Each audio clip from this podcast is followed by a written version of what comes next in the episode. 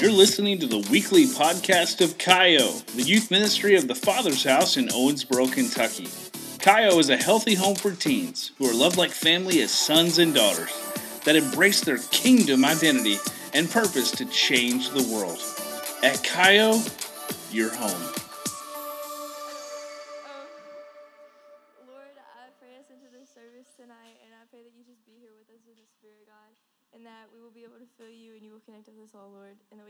Great service. In Jesus' name, amen. Give it up for honor. Thank you, honor. All right. As you guys open your sodas, he actually opened his soda. That was awesome. As you open your sodas and start eating your candy, I'm going to tell you a short story. How many of you guys have heard of the King Arthur story? The Seven uh, Knights of the Round Table. It's a story, if you can see a sword in here, it's a story of England, actually. I was looking this up, and it's a myth, you could they say. And during this time, England was actually, their king had just died, their queen also died. The kingdom is in an uproar, there's nobody ruling the people, and their enemies are attacking them.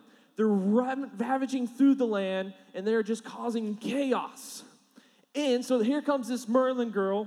She's a witch, you could say, or whatever. And she has this prophecy. She says that whoever can pull the sword out of the stone will be able to become king and bring England out of the unrest and defeat and drive out its people. The person who would pull this sword out of the stone would be able to be crowned king and would lead, lead the whole people and would lead the kingdom into um, just being a better kingdom, I guess you could say. Put your hand down. This is not a Q&A.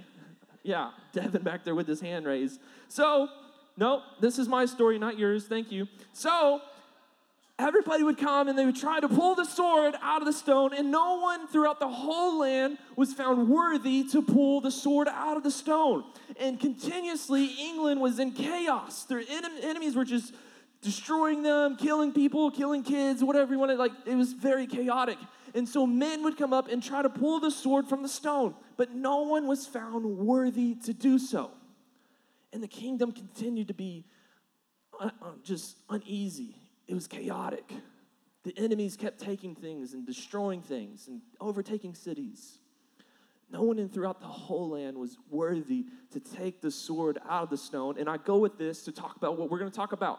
Say, what is? Say it louder. What is? What is worship?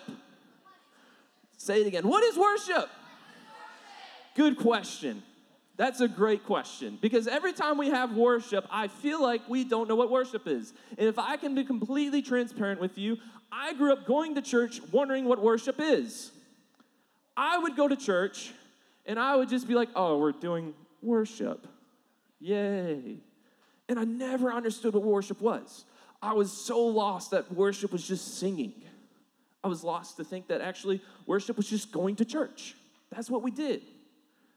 But I want to create a case for you that worship is so much better than that. And so we're going to go on this series of what is worship, how we worship, what worship looks like, worship in the Bible. But to answer the questions about worship, we got to start of what is worship and why we worship, okay? So tonight we're going to answer those questions. So, what is, say what is? Worship. Growing up, I never understood this. So, I think the best place to start is let's define what worship is not, okay? Worship is not just singing songs. It's not something we just do, oh, we're going to sing some songs. It's not that. It's not just attending church. It's not just lifting your hands. It's not just worship music, which worship music is dope and it's become its own whole thing now, but it's not just that. It's not attending church and it's not the sermon that you're hearing right now. So, what is worship? Our whole religion is built on worshiping. We're people, and if you remember a couple weeks ago, I preached on that we were created to worship. That is actually one of our purposes, living and breathing on this earth. It is to worship. We do this every Sunday and Wednesday, yet we don't know what we're doing. Yet we can't even define it, but it's actually the greatest privilege that we have as believers to do. Worship actually changes our attitude, it changes things around us, it increases faith, and yet we can't even define what worship is. Because if I was to ask the room right now, you guys would give me a whole bunch of different answers, right? I know I'm right. so you don't have to say anything. So let me define worship, my definition of worship for you. So, what is worship? It is when your heart is centered around a person or object giving value, attention, and devotion to. You worship the thing that your heart is attracted to. If you could picture your heart right now, picture a table or a throne. And on that throne or table is what you're attracted to. It's the things that you're willing to vote, devote to. And on this table of your heart, you get to choose what you place on it. And this is what this is how you worship is giving your devotion and attention and everything you have to this. And whatever is placed on this can be valuable or unvaluable. It just depends what you place on this throne of worship. I call it just the throne of your heart. You can also call it the table of your heart. We're going to look at next week where Jesus goes in and he shows us how to worship as he enters Jerusalem, okay? So you worship the thing that you consider valuable. Greater the value to you, the greater the thing you're going to worship. If it means a lot to you, it means you're going to worship it more. Worship, in simple terms, is what you give worth to. It literally der- derives from this word worth, W O R T H, ship, worth. You're giving worth to something. Just as simple as it is, you're giving worth to that person or object. You, guess what, have the ability to have false worship and false idols. False worship is anything on this table other than Jesus. That's a false idol. Anything on this table, not Jesus, false idol. And then when you worship it, that is false worship. Because those don't have truly values. Okay? Our hearts can worship other things that have no value. So Jesus is actually after this table that is in center of your heart. He is jealous for this. I would say he's a madman. And he would do anything to get this table to be centered on it. Because what is worship is anything that we center our hearts around. It's anything that we give devotion to. It's anything that we give attention to, what we're attracted to. And he's jealous to be here. He's so jealous to be here that he goes through, some extreme debts to be here.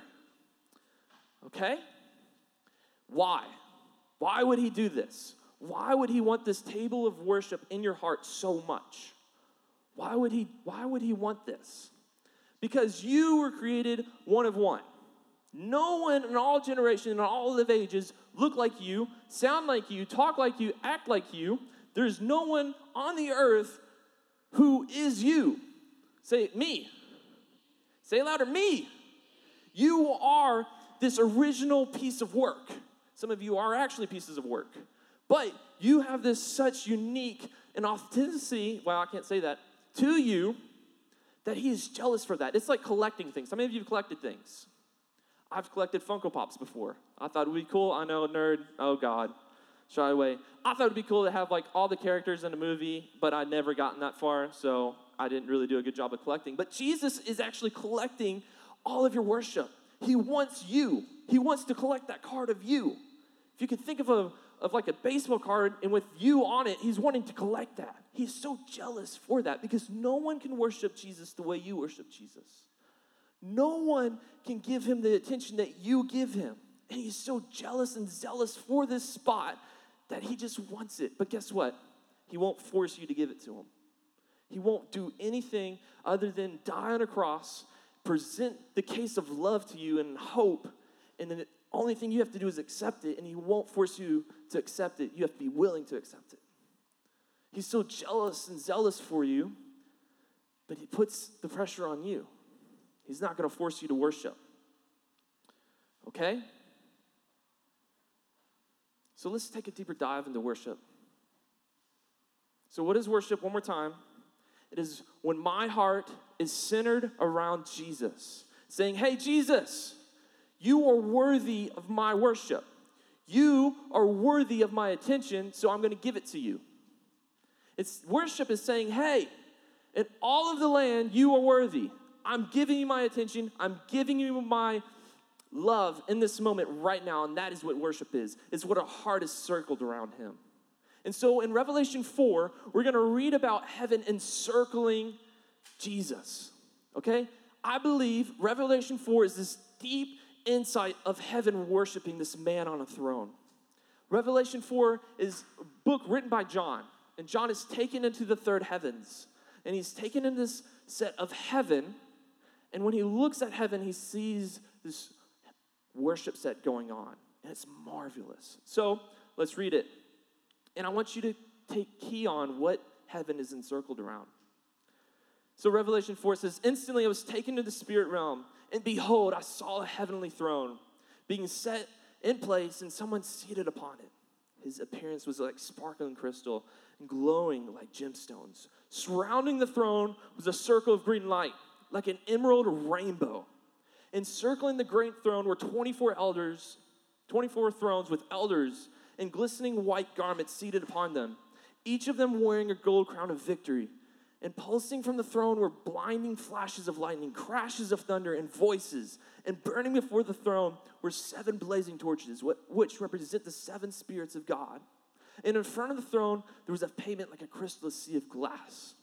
Around the throne, on each side stood living creatures, four living creatures, full of eyes in front and behind, and they worshiped without ceasing, day and night, singing, Holy, holy Holy is the Lord God Almighty, the was, the is, and is to come. And whenever the four living creatures gave glory and honor and thanks to the one seated enthroned and who lives forever, the 24 elders fell face down before the one seated on the throne and they worshiped the one who lives forever and ever. And they surrounded their crowns before the throne, singing, You are worthy, our Lord and God, to receive glory and honor and power. For you created all things and for your pleasure they were created and exist. So this is this is a huge worship set taking place in heaven. And if you can close your eyes and think of this huge throne, I usually think of the Lincoln Memorial because I've been there and I stood up looking at Lincoln. I'm like, wow, that's an amazing place to sit. If you can close your eyes and think of this, go ahead, close your eyes. And if you can think of lightning bolts striking all around and thunder happening and this rainbow encircling the throne room, and everything in heaven is encircled around this person seated on there. And that is worship. Is everything circling him because he's the only one that matters. And if you can think of this throne, I like to think of this man seated on the throne, powerful and mighty, and his face is kind of blurred out, and he's faceless, and there's this shining light coming from him, and he's wearing this most beautiful crown with, with uh, jewels and emeralds all on it. And so you can open your eyes. And so when I worship, sometimes I get distracted. And I'm like, man, that this my neighbor, he's kind of weird and smells right now. Or I'm distracted by who's playing the song or who, the amazing drummer that we have, Blake Hunt, right? I'm distracted by all these things. I'm thinking of what I'm doing tomorrow. I'm thinking what I'm going to go eat for lunch, right? So what I like to do to t- keep my mind encircled upon the man on the throne is I close my eyes and I think of a throne. And this is where worship starts to truly happen, is when I put my mind and my gaze upon the man seated on there. Because what is worship? It's our hearts encircling him. And as you can see in heaven, all of heaven encircles him. That is worship. It's in encircling this man on the throne. And then their daily response is to give him worship and praise every moment. They don't stop saying, Holy, holy, holy. And they don't stop falling face down and looking up again and being like, oh my gosh, he's still amazing, and falling face down again. The key highlight here how everything is encircled around the throne. This is important to worship. Why? Because worship is what our hearts are attracted to, it's what we encircle our heart around. What are you willing to encircle your heart around? Are you willing to place Jesus on this heart, on this table of worship? Or are you going to have somebody else that your heart's attracted to? Are you going to have some other boyfriend? Are you going to have some other video game? Are you going to have something else here? Where you're going to encircle your heart around Him and behold Him? Because you were created to behold Him. You were created to worship. And worship is us circling around Him and beholding the beauty of who He is. And so when I worship, I like to close my eyes and I think of this throne and I just sit there and I don't do anything except I'll sing along most of the time. But I'll close my eyes and I'll sit there and I'll just be in awe of who He is of lightning and thundering, just the flashes of lightning and what He's done. And then what becomes really beautiful is when I start declaring who He is. Ooh, man, does worship get really deep when I start doing that? Because I look at Him and as I beholding Him, I'm like, oh my gosh, you're beautiful. Your face is as radiant as the sun. You're just so majestic. You're so beautiful. Everything flows to you, and everything and all things flow from you. You're the creator of all things. And my heart becomes encircled upon him like it is in heaven. I believe when we start worshiping Jesus and our hearts are encircled around, around him, we create the environment of heaven in the room. I believe that heaven starts invading the room that we're worshiping. Because literally, we are answering Jesus' prayer. He says, Let your kingdom come and your will be done. I believe when we start worshiping, his kingdom starts invading earth and it invades the room that we're in. And we start recreating the environment of heaven that is taking place. It's like the same vibes are matching at the same moment. What is happening in heaven starts happening on earth. And then we're in just an awe of, oh my gosh, there's something happening. So let me define worship again. What is worship? Is what our hearts are attracted to, what our hearts give attention to, what our heart gives worth to. It's when we encircle the throne just like in heaven. And we're saying, Jesus, no one else here but you. But you may ask me, why do our worship? You remembered in the beginning, I told a story of King Arthur. No one in the land was found worthy, right? Watch this. Revelation 5, it says this And I saw that the one seated on the throne was holding in his right hand, he had in, a, in his hand an unopened scroll with writing on the inside and on the outside, and the sealed with seven seals. Then I saw an incredible, powerful angel proclaiming with a great loud voice, Who is worthy to open the scroll and able to break its seven seals? But no person could be found living or dead in all of creation. No one was worthy to open the scroll and read its contents. So I broke down weeping with intense sorrow because there's no one found worthy to break open the scroll and read its contents. And one of the elders said to me, Stop weeping, look, the mighty lion of Judah's tribe, the root of David, he has conquered. He is worthy. He's the one who can open the scroll and its seven seals. Then I saw a young lamb standing before the throne, encircled by the four living creatures and the 24 elders. He appeared to have been slaughtered, but was now alive. He had seven horns, seven eyes, which are the seven spirits of God sent out to the ends of the earth. Verse 7 I saw the young lamb approach the throne and take the scroll from the right hand of the one who sat there. And the 24 elders, the four living creatures, saw the lamb had, saw the lamb had taken the scroll. They fell face down at the feet of the lamb and worshiped him. Each of them had a harp and golden bowls brimming full of sweet, fragrant incense, which are filled with the prayers of God's holy lovers and they were all singing this new song of praise to the Lamb. Because you were slaughtered for us. You are worthy to take the scroll and open its seals. You purchased us to bring us to God. And at every tribe, language, people group, and nation, you have chosen us to serve our God and formed us in a kingdom of priests who reign on the earth. Verse 11 Then I looked and I heard the voices of many angels encircling the throne as well the voices of the living creature and the elders. And as I watched, all of them were singing, singing with thunderous voices. Worthy is the Christ, the Lamb who was slaughtered to receive great power and might, wealth and wisdom, and honor and glory and praise. Then every living being joined the angelic choir, every creature in heaven, under the earth, in the sea, and everything in them were worshiping with one voice, saying, Praise, honor, glory, and dominion be to God enthroned, and to the Christ, the Lamb, forever and ever. And the four living creatures responded, Amen. In the beginning, I was talking about how England had no one who was found worthy. And eventually, King Arthur comes out of nowhere, comes, pulls on the sword, and pulls it out of the stone. And he was worthy to take the sword. And then after he took the sword, he was crowned with the crown of England, and then he was able to conquer all the enemies and drive them out. In this one moment, there was one who was found worthy.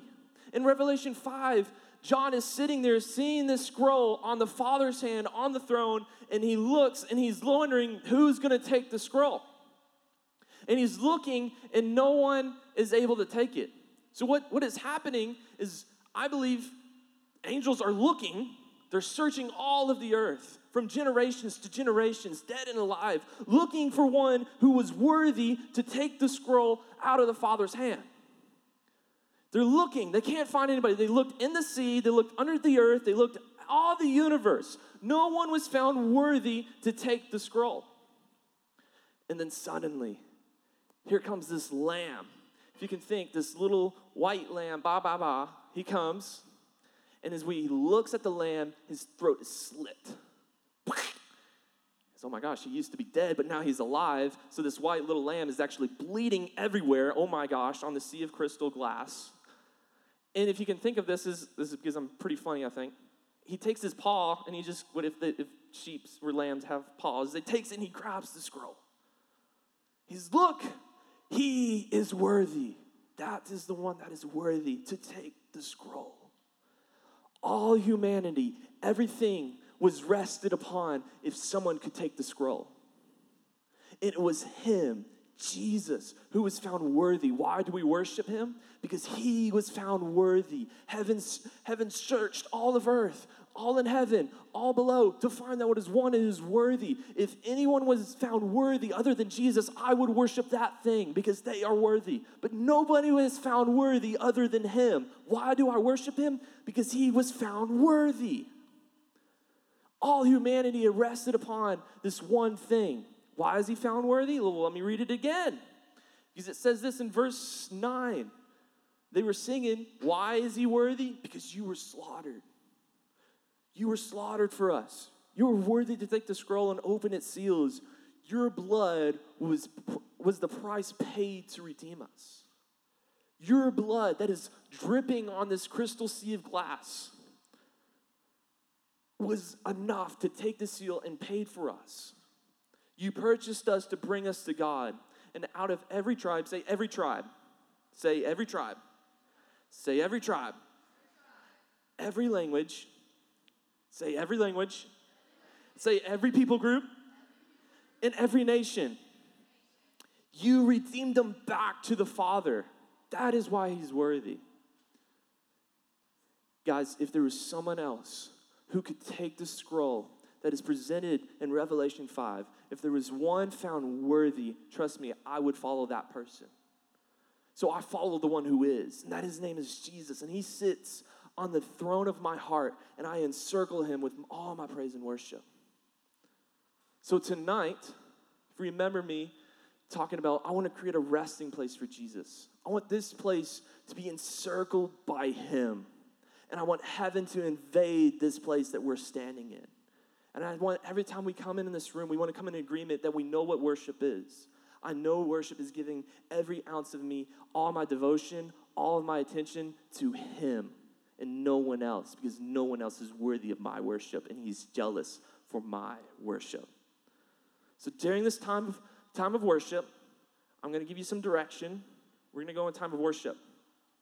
In this time of worship, I just want you to picture heaven.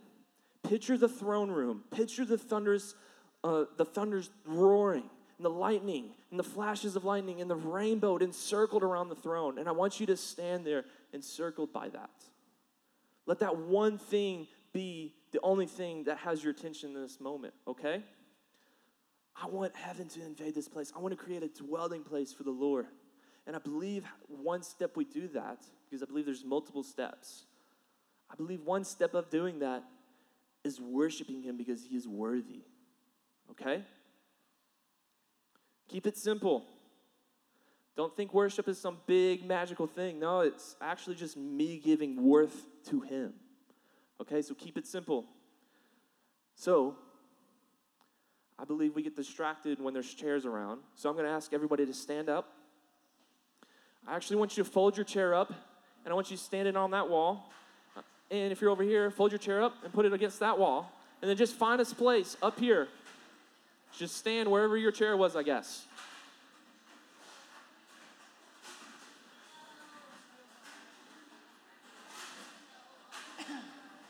Everybody must put their chair up.